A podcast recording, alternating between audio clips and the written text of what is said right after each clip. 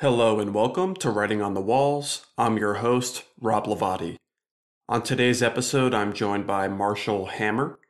This was a very exciting episode for me because I've known Marshall for a few years through her work as a group leader for a local survivors of suicide loss group. In addition to being a group leader, Marshall is also a loss survivor herself, a Reiki practitioner, and an interspiritual minister.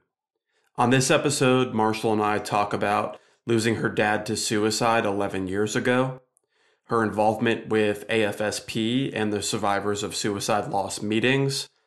We talk about Reiki, which is a form of energy healing, and how it can be used to help with grief. We also talk about the importance of community and connection after surviving a suicide loss. And finally, we talk about some helpful resources for new loss survivors. I really want to thank Marshall for coming on the episode today and for all the work that she does around healing and helping loss survivors. And with that, let's get into it. I've recently gone through the process of switching therapists, so I know how hard it can be to find someone who's a good fit. It feels like most of the time I've either gotten put on a wait list or have gotten no response at all. With our sponsor, BetterHelp, you can tap into a network of over 25,000 licensed and experienced therapists who can help with a wide range of issues. Once you get matched with a therapist through BetterHelp, you can talk to them however you feel comfortable via text, chat, phone, or video call. To get started, visit betterhelp.com slash W-O-T-W for writing on the walls. That's better, H-E-L-P com backslash WOTW to get 10% off your first month of therapy. Thank you to BetterHelp for sponsoring this episode today.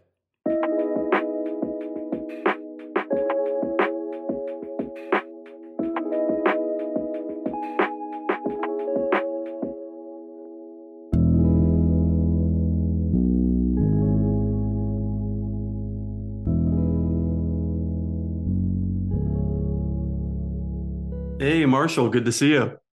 Good to see you, Rob. Thanks for having me. Of course, it's it's been a long time. Uh, so I, I, first met Marshall probably back in, geez, 2018 or 2019 at a Survivors of Suicide Loss meeting here in Asheville, and it's probably been about that long since I've seen her. So it's really great to be here with you today. Yeah, thank you. It's great to see you and have the chance to like connect a little bit. Yeah, definitely. I'm looking forward to talking to you a little bit about your involvement with those survivors groups. Um, and I think there are a lot of other things we're going to touch on as well. But first, there's a question that I like to start with.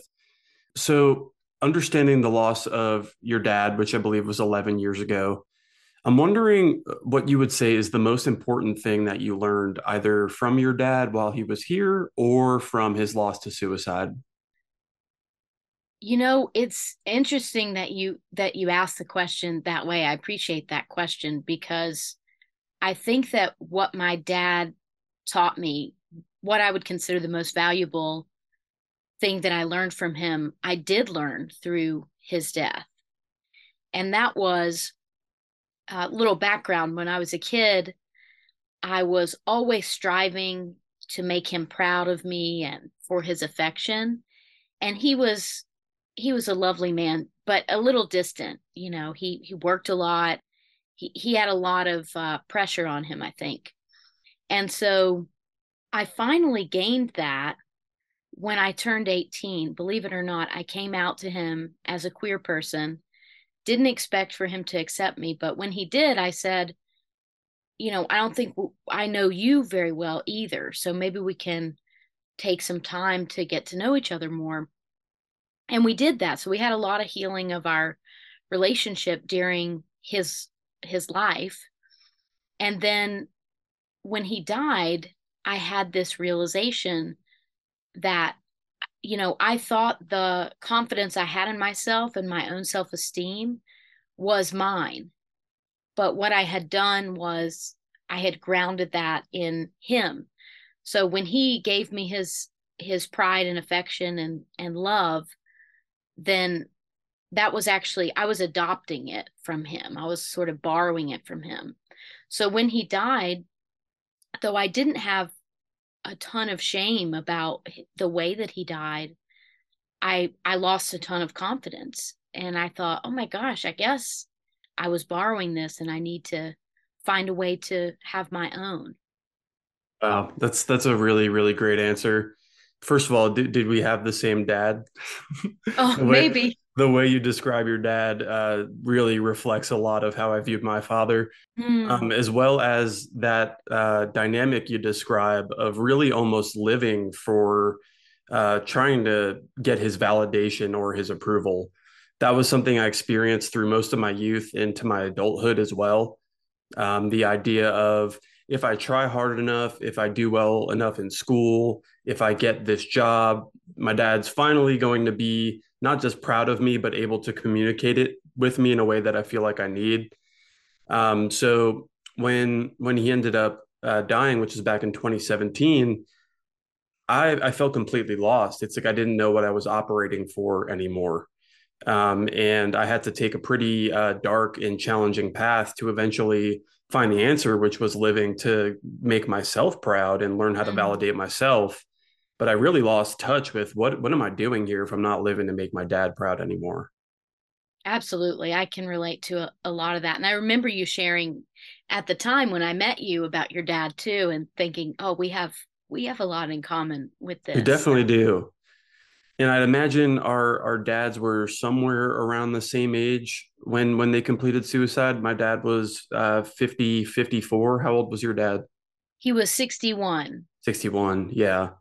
And So how right- old were you when you lost your dad? I was 26. I was 27. Okay. Yeah. So yeah, we really got a lot of similarities there. And it sounds like both of our dads were right in that window that seems to be among the most vulnerable demographic for suicide, which is Yes. men, middle aged men in that age range. You mentioned not feeling a lot of shame about the way that your dad died. Losing my dad to suicide has been a really interesting exercise in separating shame and guilt. And I don't think I felt a lot of shame either. Mm. Uh, I remember pretty much the day after my my dad died, being ready to talk about the fact that this was suicide. Here's why I believe it happened. It actually explained a lot in terms of some of the the ways that I think he's he struggled silently. Mm. But the guilt is something that caught me off guard, and it's something that I felt quite a bit of. And I'm wondering if you experience guilt around your dad's suicide, and if it's something you could uh, share about a little bit. Sure, I'd be happy to. I, think I was pretty lucky to not have to experience a whole lot of guilt. And the reason why I was with my dad a week before he died. He had threatened uh, a week before, and we found out about it. My mom, who had been divorced from him for all these years, but was still a good friend to him, called some of his friends, his family to go there. And by the time I got there, I, I drove home to my hometown, uh, my childhood home where he was, and it was like 2 a.m.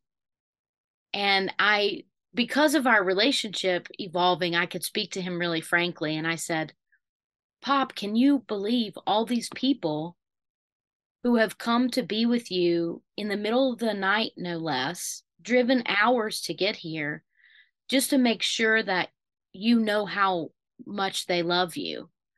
And, you know, he seemed to receive that, but when he died a week later, I didn't have a whole lot of the thoughts of what I could have done something more because I I realized if he didn't feel that, if we couldn't reach him with that, all of us being around in the middle of the night, you know, to show our love, then I don't know what we could have done.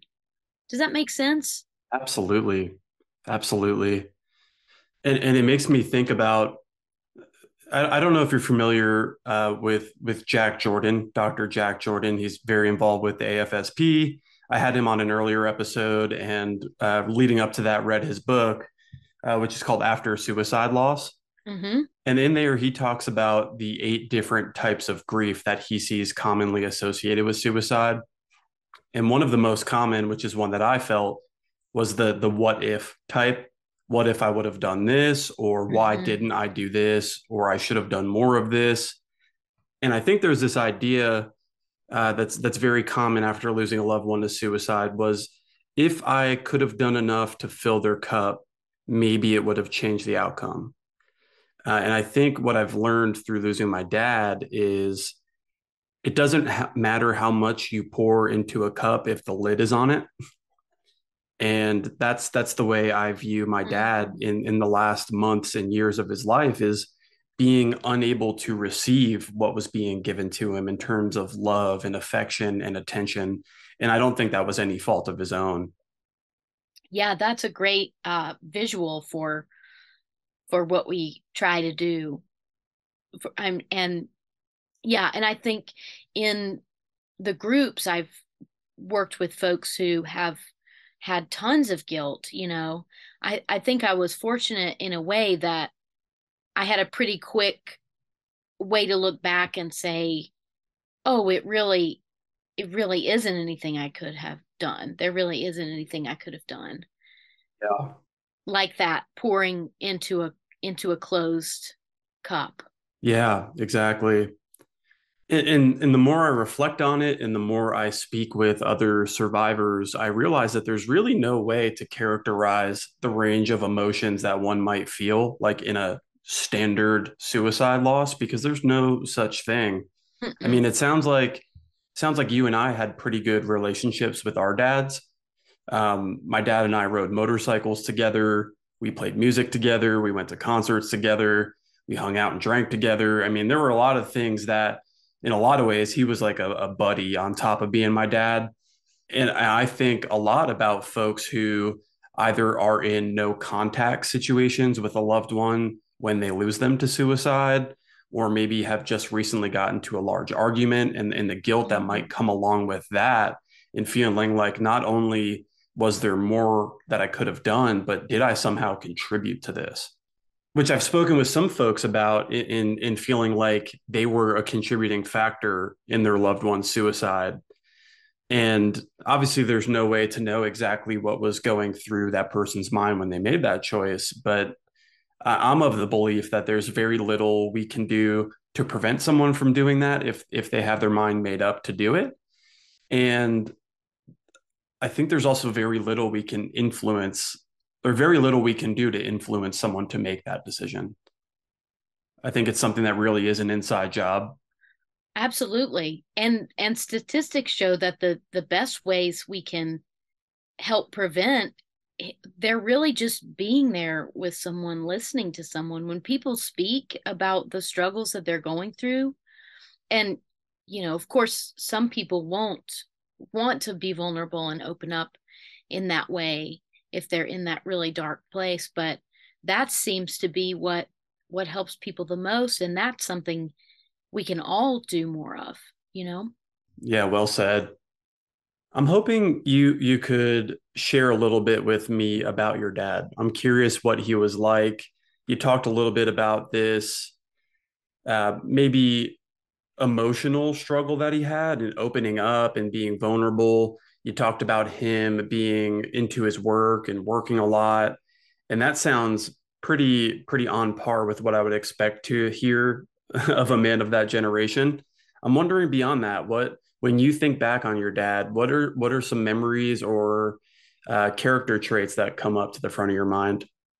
Well, he was uh, a self-made person. I mean, he was a white man, so he had uh, privilege and generational wealth of some degree, but he put himself through college by working several jobs. He became an attorney and moved to the small town that we lived in in, in southwestern part of Virginia. And he did like kind of all the different types of of law. For a small town, I guess you sort of are a jack of all trades. And so he did everything except I think bankruptcy. And he was very successful. He was also uh, a very fun- high functioning alcoholic. And I think that probably the things that he was tortured by were being masked through that.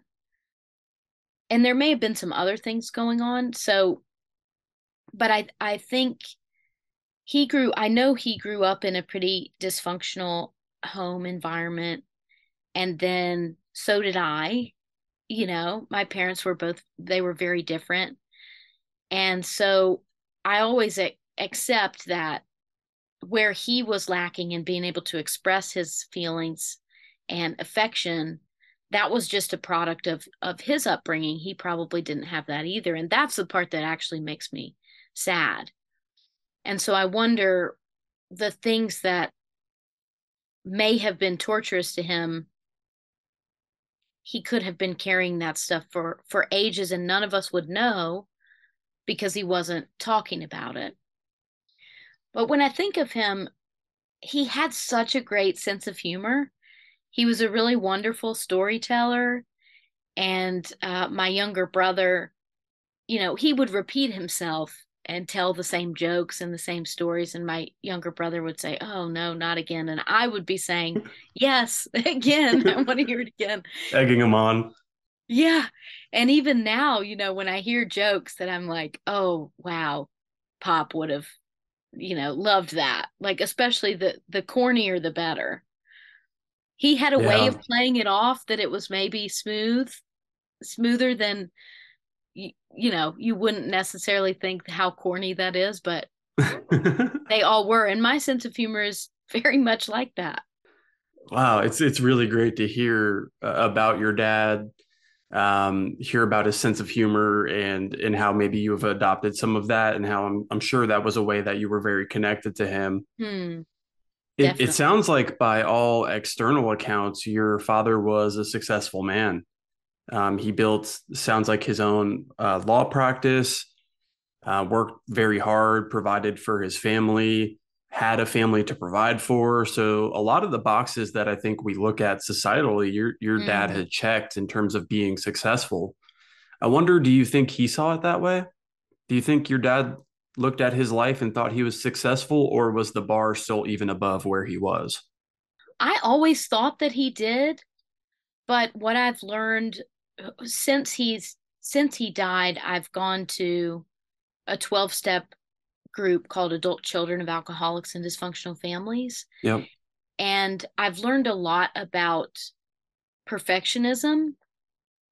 And I think that he was sort of plagued by that. So even though I felt like he had a, a positive outlook, he fe- he definitely took pride in his work. He loved to help people.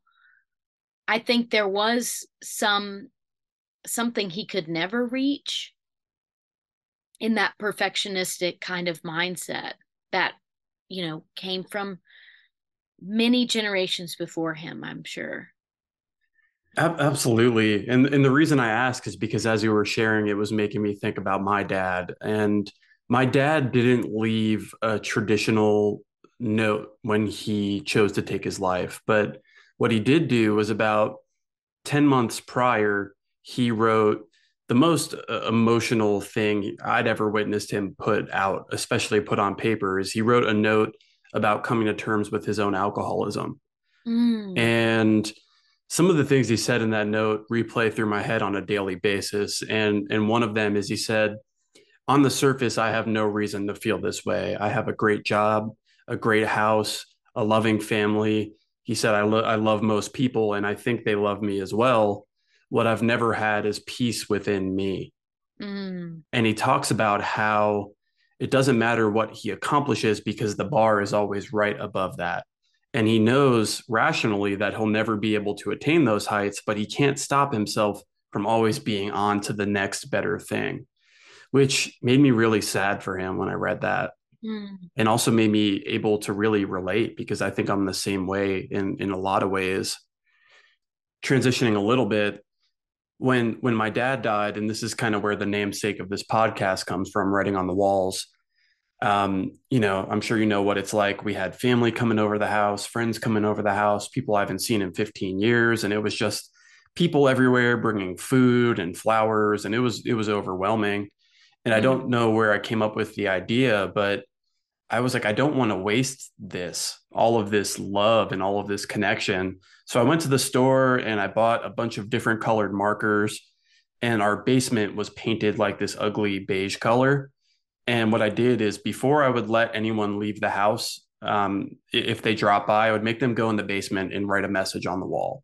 Write Oh, write wow. something either to my dad or about my dad. And it was really cool. I still have pictures of it and I look back on it from time to time. But it was amazing how how similarly everyone viewed my dad and how different it was from the experience I had. Growing up with a man who was troubled, who did work too much, who Mhm. was a high functioning alcoholic. I was pretty close to that. I was in the splash zone, you know. But looking at how other people viewed my dad, uh, man of the hour, life of the party, funniest guy I know, you know, a lot of that. And it was really cool to read that and be able to get in touch with who is this person as a man, not just as my father, because I was having a hard time separating the two. Absolutely. I love that the that people wrote messages on the walls. And I think what you point out or what you're sharing just now points to is about how we we have these different masks kind of and if we're not I think our generation does a really great job of uncovering that stuff and like looking at our shadow parts and really trying to know ourselves in an informed and embodied way that might help when things like depression come along and and different mental health you know challenges Yeah. i'd like to think we're progressing in that way Yeah, I, I would agree. I definitely think we're better equipped to handle those things. And I think the fact that the conversation is progressing along with it and we are able to talk about some of those things, I think, especially as men, um, being freed from some of those traditional chains that we've had around not being vulnerable, not being Mhm. emotional, not being sensitive. Um, so I think that's definitely a step in in the right direction and helping us be able to address some of these things before they get to the breaking point. absolutely and that's a huge benefit for for men for that to be changing for men i think I think so too. I think so too. And it was luckily something I realized before losing my dad. I was already in therapy for about 10 months at the time that my dad died. And if I didn't have that foundation, I don't know how things would have gone for me. And luckily, I've kind of stuck with that and grown in that since then. Um, and it's something I advocate for anybody. I don't think you have to be depressed or have to have a diagnosable mental health disorder to to benefit from speaking to a therapist one on one. absolutely i agree Something I'd like to go back to. We we talked a little bit about shame and not feeling that, and it sounds like you didn't have a lot of experience with guilt as well uh, around your dad's suicide. I'm wondering when you do kind of stop and reflect on it, what are the emotions that you feel most in touch with or feel the strongest, either in that kind of immediate aftermath in losing your dad, or what shows up for you right now in this moment when you think about him? It's a big question. That's a great question. Yeah.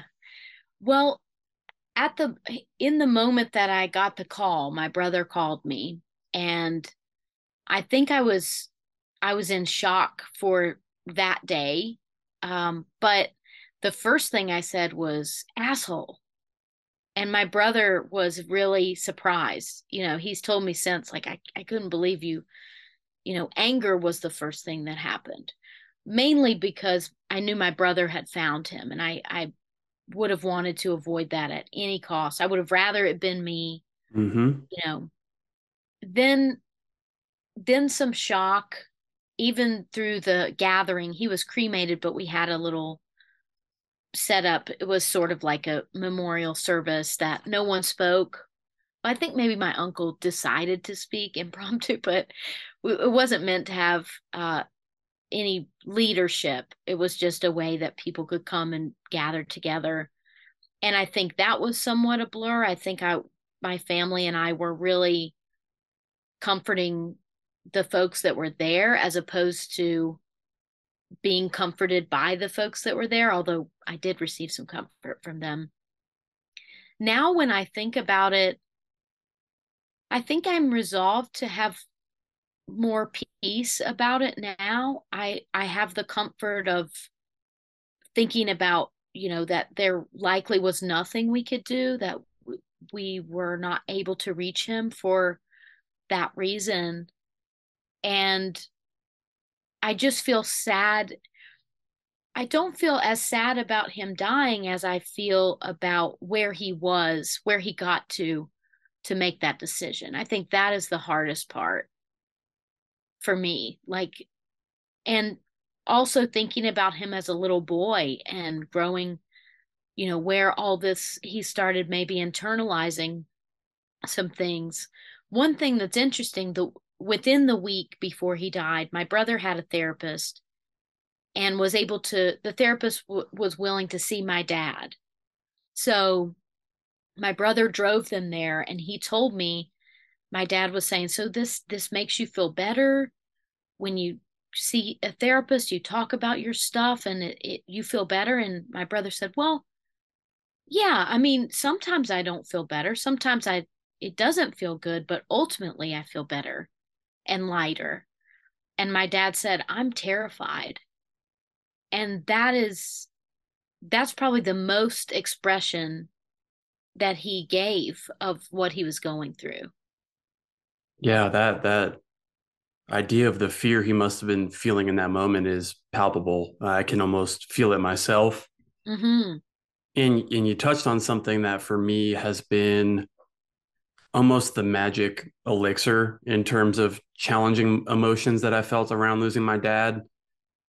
I plan on doing a solo episode after this, and I've started to write the the template out for it, and I want it to be about the range of emotions that we feel after losing someone to suicide and I feel like I could write a book on how not to cope with those emotions. Mm. uh, but you know, I, I, think I've felt the ones you'd expect: the anger and the disgust, the guilt, maybe a little bit of shame, the denial, the shock, the confusion. That was a big one for me. And I put mm. all the whys that we ask in that confusion bucket. But for me, the thing that has enabled me to work through all of those tough emotions is exactly what you touched on, which is the ability to feel sad. And not for me, not for me not having my dad anymore. I'm able to feel sad for him. And I'm able to feel compassionate for what he must have been going through in those final moments where he decided that suicide was the only option for him. Yes, I think that's and in a way although i would have loved to learn how to do that in a different circumstance yeah. I think it is a great benefit. Like it's a life skill.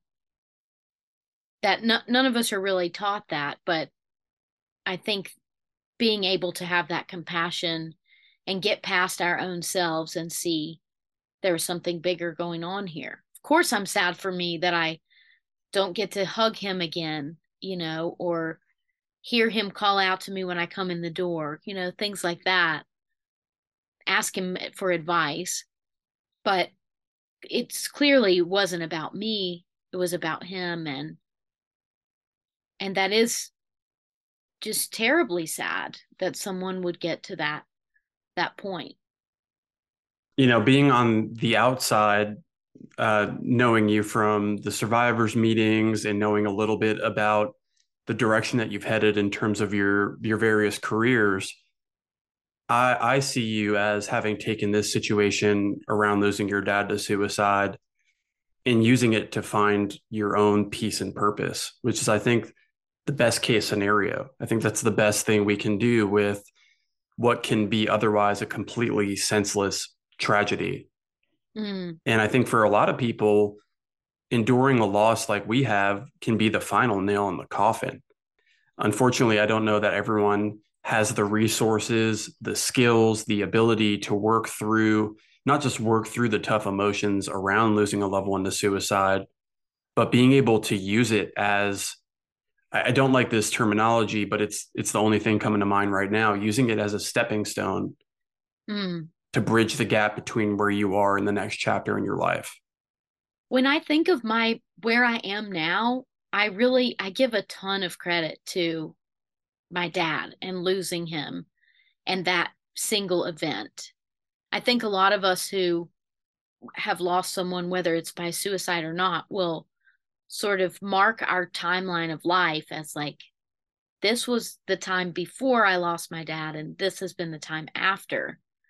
And who's to say, maybe I would have ended up the same in the same place doing the same kind of work that really fulfills me. But I don't know. I think it definitely sent me it I always say that it forged my path. Like it made it more concrete. And so I think through doing adult children of alcoholics and dysfunctional families, that was a, a huge step for me. Then realizing through that program that I had lost access to my own body's messages, my yeses and nos, my feelings, preferences. And so I went to Reiki to help me with that, which has ended up now in November. It was five years I've been in practice with my with Reiki, working with animals and people. And then certainly my spirituality grew in ACOA and because of my I guess my prowess for trying to figure out how to heal from the loss of my dad and that that grieving journey i think that that also set me on a path to attend seminary. I went to a two year program and it was during covid so i still haven't met some of my cohort that i like am totally in love with uh-huh. but now i've been using that for community ministry both in the survivor groups that meet monthly. That's been going on for about five years now. And I lead some topic groups on spirituality at some local addiction recovery treatment centers. And so I have all these ways to learn, you know, what people are going through, and people share with me very openly and deeply. And I just couldn't be more fulfilled i think in this in this work yeah that's that is powerful to hear and not only do you have all these ways to learn but being on the receiving end uh, of a group that you've led you have all of these ways to be able to help other people who have gone through similar things which is in, intensely powerful and and I love the way you put it about your dad's death forging the path to some of these things and I've I've wrestled with some of those thoughts myself because I, I definitely don't want to use my dad or his suicide as a martyr. Mm. But I really don't know if I would be here, not just in this chair. I don't know if I'd be here if it wasn't for losing my dad to suicide. I was already pretty deep in my own depression mm-hmm. and dealing with undiagnosed bipolar disorder, dealing with my own suicidal intensity pretty deep in my own struggle with alcohol and substances. Mm-hmm. If if I didn't have the wake up call of the path I was on, which was seeing my dad, who was 25 years further down the path, seeing what happened to him, uh, that was pretty scary for me. And that was, uh, and like you said, I wish I could have learned that lesson in another way, but that's what eventually led me into recovery. So I'm in various 12 step programs myself and am now at a point about five years in where I feel ready to take this grief that has been a weight and use it as a hot air balloon and use it to carry me on to the next thing. There are a couple different directions I'd like to go right now based on some things you touched on. I'm really curious to hear more about Reiki. It's something I know very little about. And I'm very curious about your experience being on the receiving end of that um, as well as now being a, a practitioner.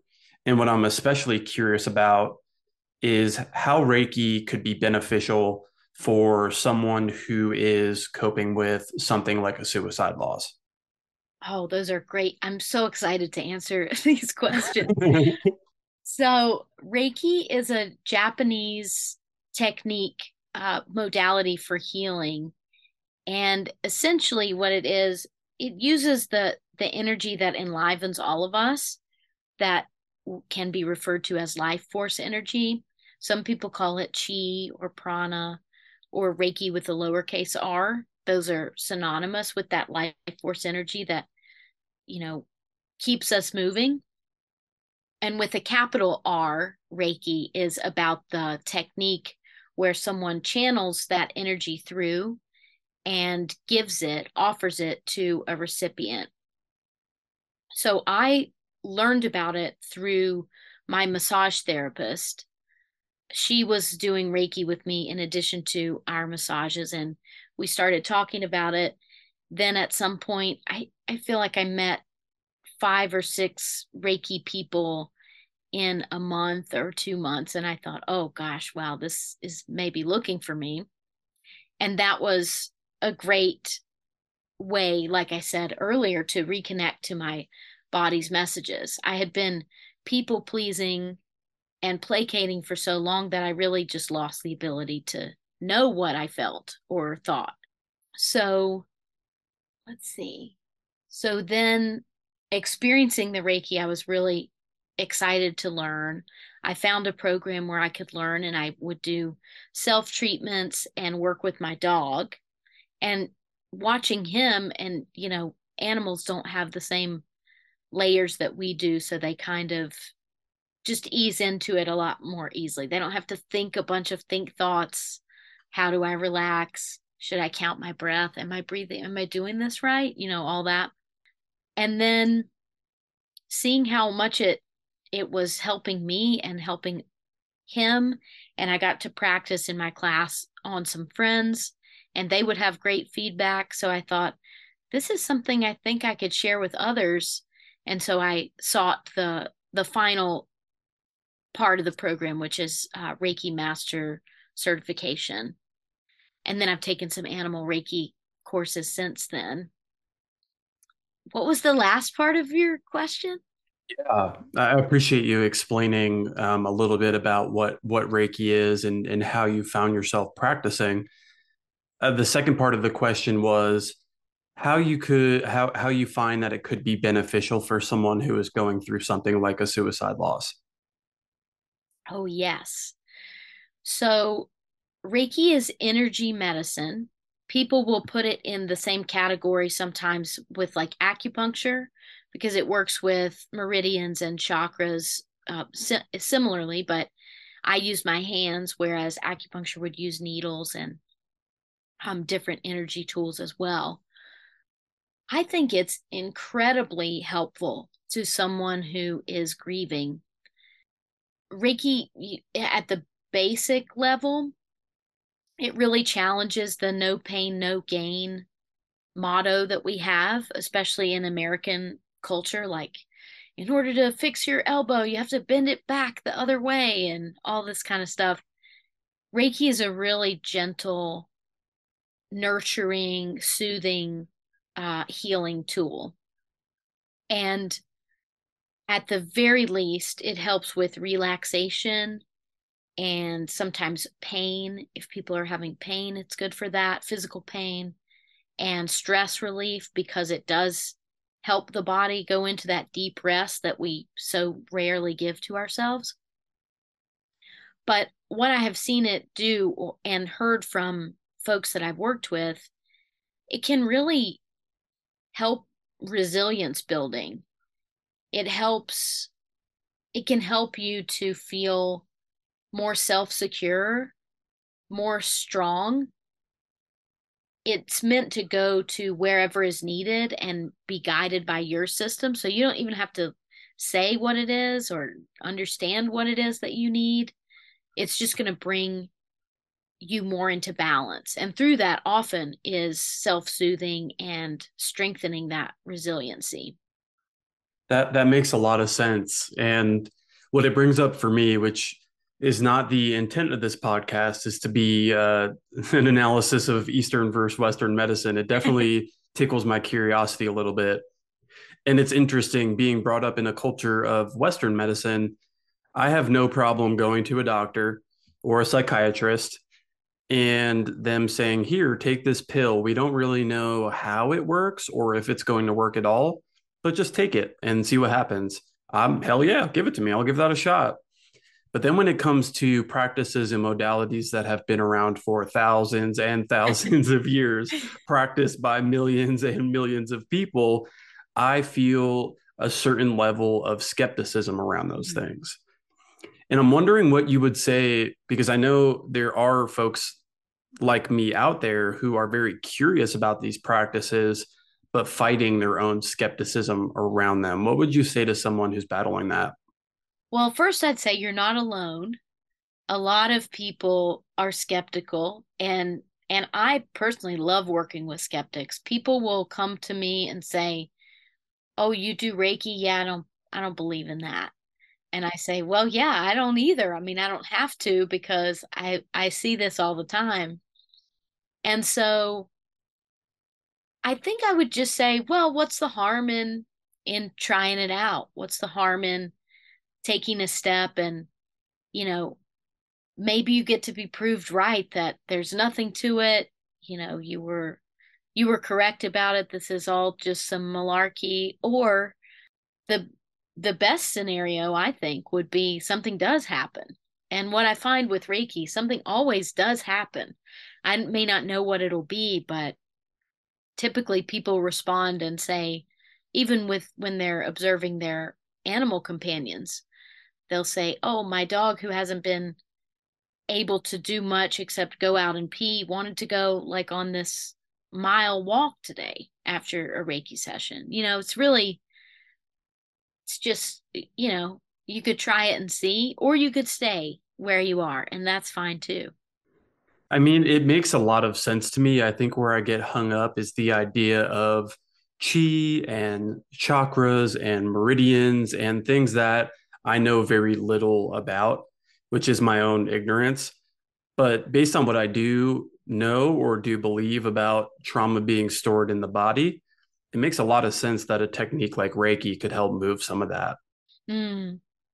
Yeah. And I think another great thing is that you don't have to really know.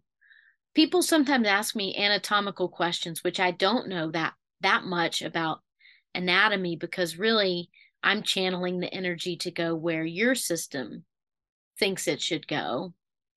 And it's almost like entrainment where two things are moving at different speeds and the weaker speed takes on the stronger speed and starts to go faster. So I think of that as a good example of how Reiki kind of works within the body, within the energy system. And if what we're talking about here is energy within the body, um, the the very little I did not do well in physics in high school, but the very little I do remember is that energy doesn't disappear; it doesn't go away. So what, what I'm wondering is when you're working with this energy in one of your clients and working to move it out of their system, I'm wondering where does it go? Is it something that you've taken on? Is it something that you can then in turn feel something that mm. your client was feeling? Where where do you believe that that energy moves to? Well, I get intuitive senses about wh- what's happening in a client's system, but I don't take on any energy from them. What I notice happening is like maybe maybe the heart energy feels like it's going a little bit slower than what we would perceive as the average speed, but the mental energy is going really fast.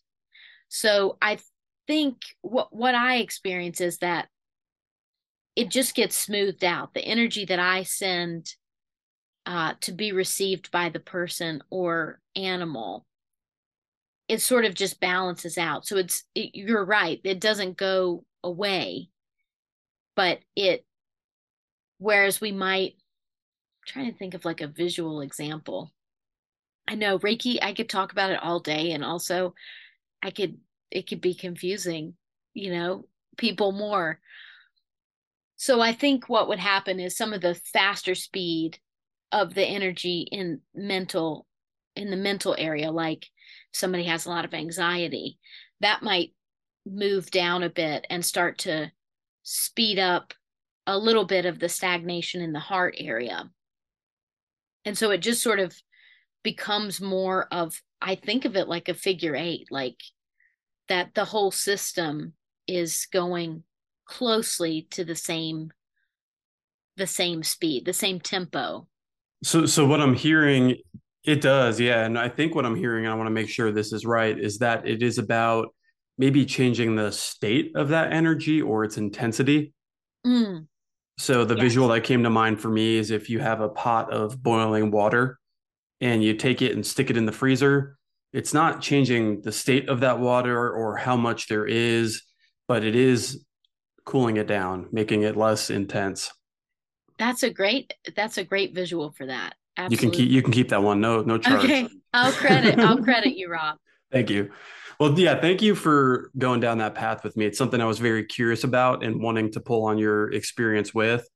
I do want to touch on the other of the two things that popped up for me before, which is my my connection to you, which is seeing you as a group leader for the survivors of suicide loss groups through the American Foundation for Suicide Prevention, AFSP. Um, these are fantastic groups that are offered all over the country, um, maybe all over the world. I don't know.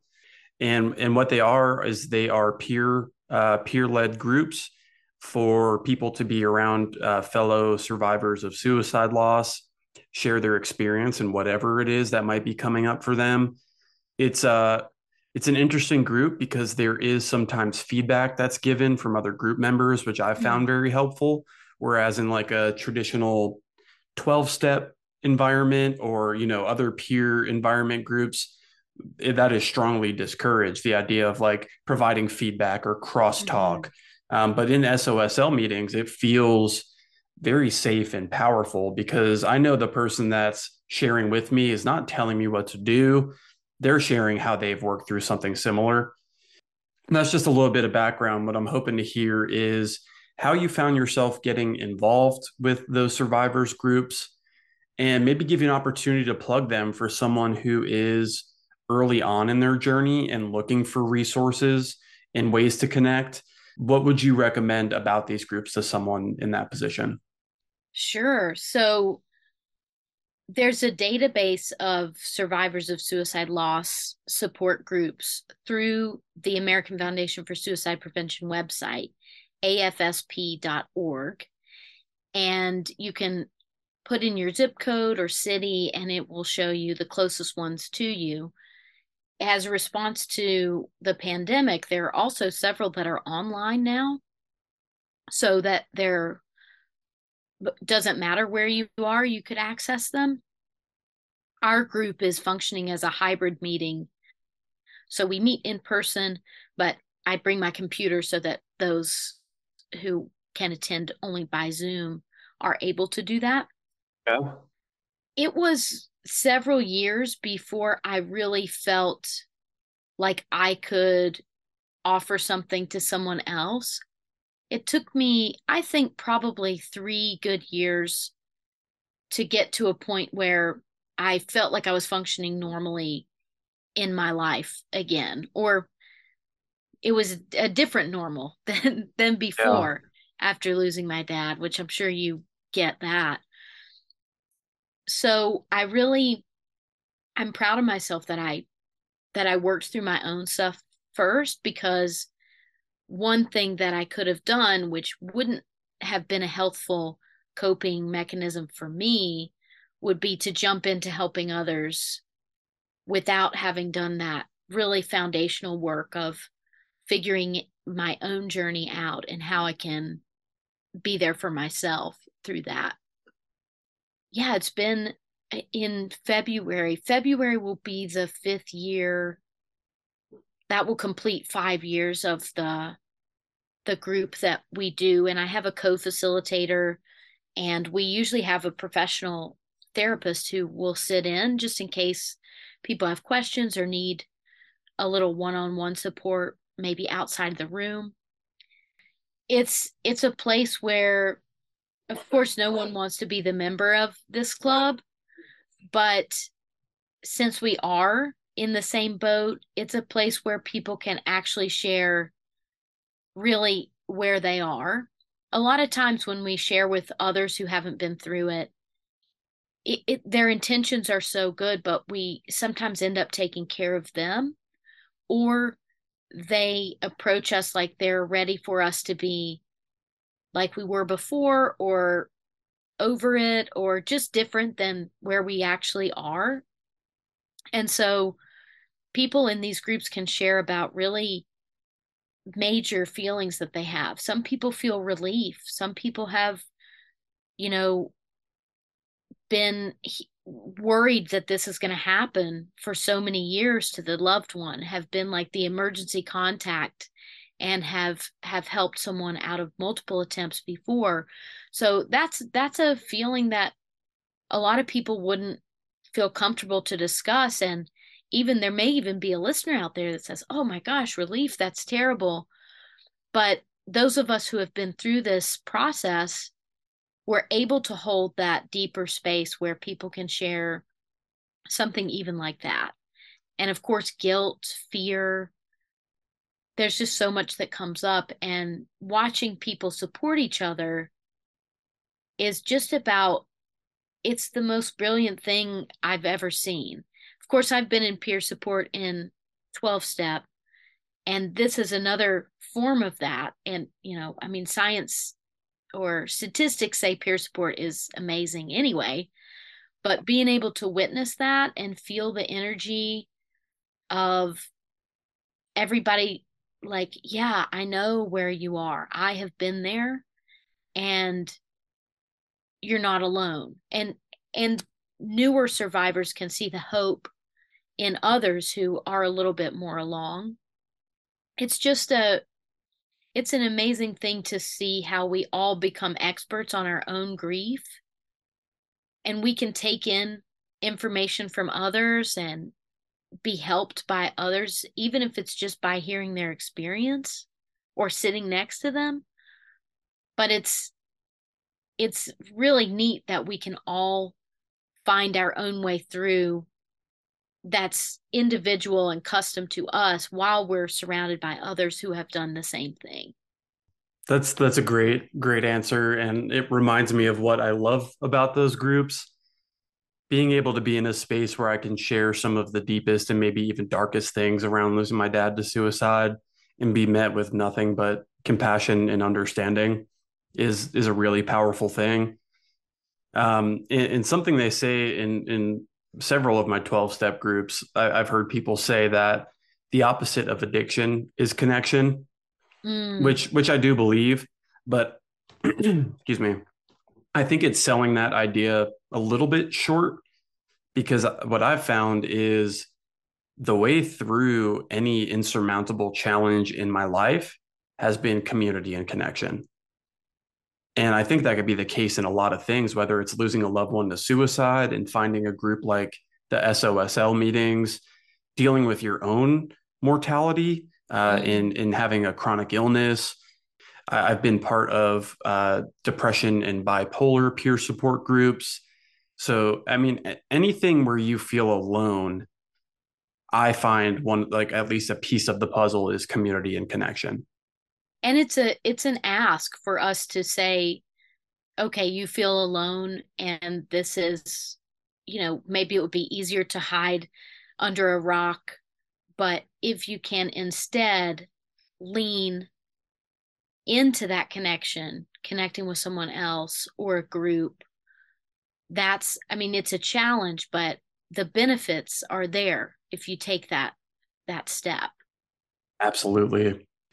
So, what I'm hoping you could walk me through, I'm thinking about someone listening to this who is possibly early on in uh, surviving a suicide loss, so a new survivor, or someone who's you know well well within their new life as you well as being a survivor and hasn't found something like the SOSL meetings or other resources that are available through AFSP and all the other fantastic organizations two part question. I'm wondering what advice you would have for those people, someone being a newer survivor or someone seeking what they can do to take the next step in their journey.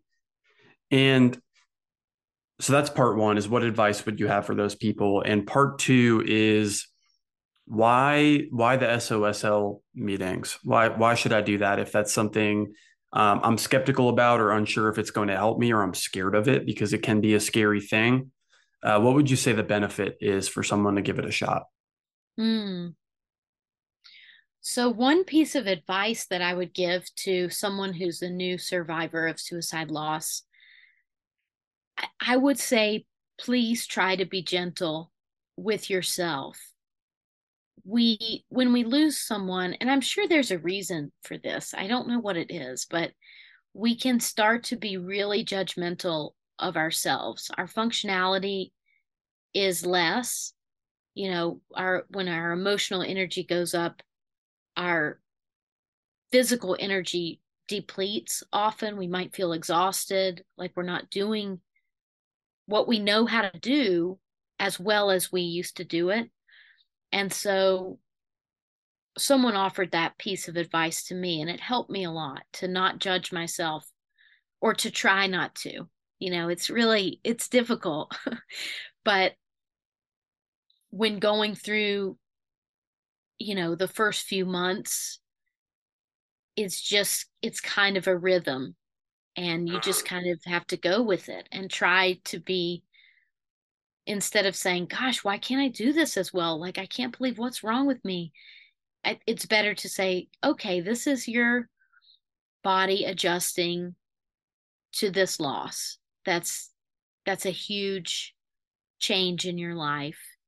And even saying to different parts of the body, okay, heart, I see this is what it feels like when I have this deep sadness after losing my friend or loved one.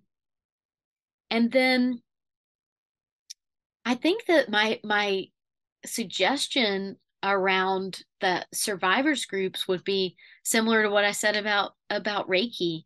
You know, some people come to the groups and they find that they would rather not be in a group environment and that a, a one-on-one like a therapy uh, route might be better for them and that's totally fine i think that people what i hear from people when they uh, have first come almost everybody who comes to the group for the first time says something to us afterward like i had no idea that this this was going to be I was going to feel this way here. And I'm so glad. Thank you so much for holding this space.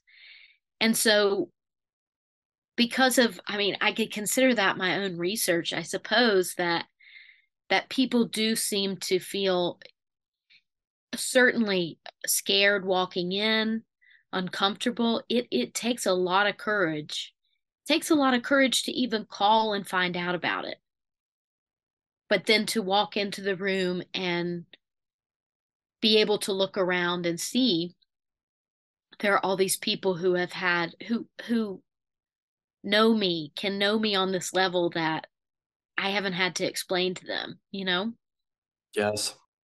So I'd say give it a try if you if you're up for it and it may not be right for you, but you may i think what you have to gain is more than you have to lose which would just be i think the time maybe a little comfort that you'd lose from walking into the room. Yeah very, very well said. I, I went to my first survivors group in about three and a half years last month so in november i went. And within about 10 minutes of being there it just clicked and i had this feeling of relief of like ah, I, I remember why I came here, mm. um, and left left feeling uh, not just a lot better than when I got there, but left feeling full, uh, which which is a feeling I normally have when leaving there. So I'm definitely a big proponent of those groups and groups like it, and grateful for the work that you and folks like yourself do to help make that machine keep moving.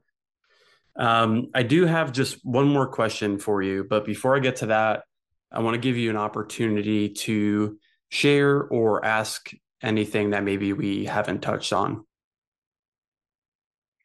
The only thing would be that I can think of is that since you asked about how Reiki would be helpful to people who are grieving a loss or who have lost someone to suicide. And then about the survivors groups, if it would be okay if I could just say, like, just a short bit about this program that I'm launching because it actually has Reiki as a part of it, as well as the support group environment. Yeah, I would love to hear about so that. So be kind of a plug, but Pl- plug away. Okay. So I'll just share that this winter I'm going to be launching the intro to a grief anchoring program where I'll facilitate and be able to anchor folks with the experience I've gained from my own loss and the journey thereof and also through working with so many others who have who have lost loved ones to suicide. And this program will it's multifaceted. It's going to be a very feeling feelings welcome uh wailing aloud program where we can identify our grief and see our grief more as a companion as opposed to something we're trying to push far away or feel so much distance from or that we're over identifying in a way that makes it harder to function in our daily lives. Ideally, we would, when facing a loss like this, we would be able to take three months off, do all the business, do all the therapy that we want to, and really like focus just on that. But it's so unlikely in our society that that there aren't many people who have that luxury. So this is meant to be a program that you can use as you're going through your daily life, little by little. And it has Reiki as a part of it. And it also has a support environment as a part of it. So I'm really excited to offer that. It, eventually, it will be a two to three month program, but the intro will be one month. And that way, a four week deal where folks can kind of jumpstart that relating to their own grief and feeling through their feelings in ways that will be helpful for them as they're on their path. Wow. Yeah, that that is incredible. Thank you for sharing that. It's something I'm definitely curious to learn more about. And and for others who want to learn more about it, is there um, a link uh, or an email I could put in the show notes for someone to reach out if it's something they're interested in? Sure. I use my um, Instagram to post about it, and that's at Reiki for Today, which is R E I K I F O R T O D A Y, and my website, reikifortoday.com. Excellent. Uh, I'll put oh. both oh. your handle and, oh, go ahead. Uh, you said email, so people could also email Marshall at reikifortoday.com. Awesome. Well, I'll put all three of those resources in the show notes so people can click those if they want to learn more. Thank you so much. No, thank you. I, I, really appreciate you coming on today on short notice. And as I knew I would, I've really enjoyed this conversation with you, and it's great to reconnect with you. The last question I want to ask you, and we've touched on it a little bit, but if there's anything we didn't touch on, or as you've had a chance to reflect on it a little bit more, what would you want to leave our our listeners with um, in terms of your dad? Um, I want to know is there is there something you want people to know or remember about him, or walk away from this episode feeling like they know about him? Hmm. It's a big question. I I think what I've done is I read somewhere in some book about grief and loss that we tell our stories as long as we need to tell them. Mm-hmm. And so I think that I've been lucky to have people who truly have listened when I have brought up my dad. They're looking at me, they're attentive, they're, you know, friends and family have just stopped what they're doing and listened to me share my story. And since he was my father, I think the best way that I can help people to know him is to live my life in some ways as a tribute to him and in some ways to to honor him. So I don't want to use that as a way that I judge myself, oh, my father wouldn't approve of this or that, you know, like we could from when we were kids.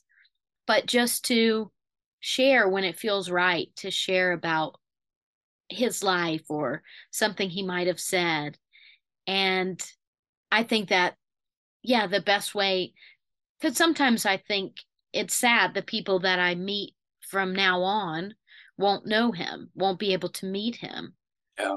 You you might experience that too. It's strange to think about this person who's so been so foundational and important in my life. These people won't know. But I think they do know him through what stories I tell and different jokes. He loved uh, attorney jokes. He said, you know, I, I mean, I wouldn't think that someone in that profession would, but that shows how he didn't take himself so seriously, you know. Right, right. So, I guess that's that's what I would share that you know, we all we always say he he was a good man. If someone when someone passes, he, oh, he was a good man.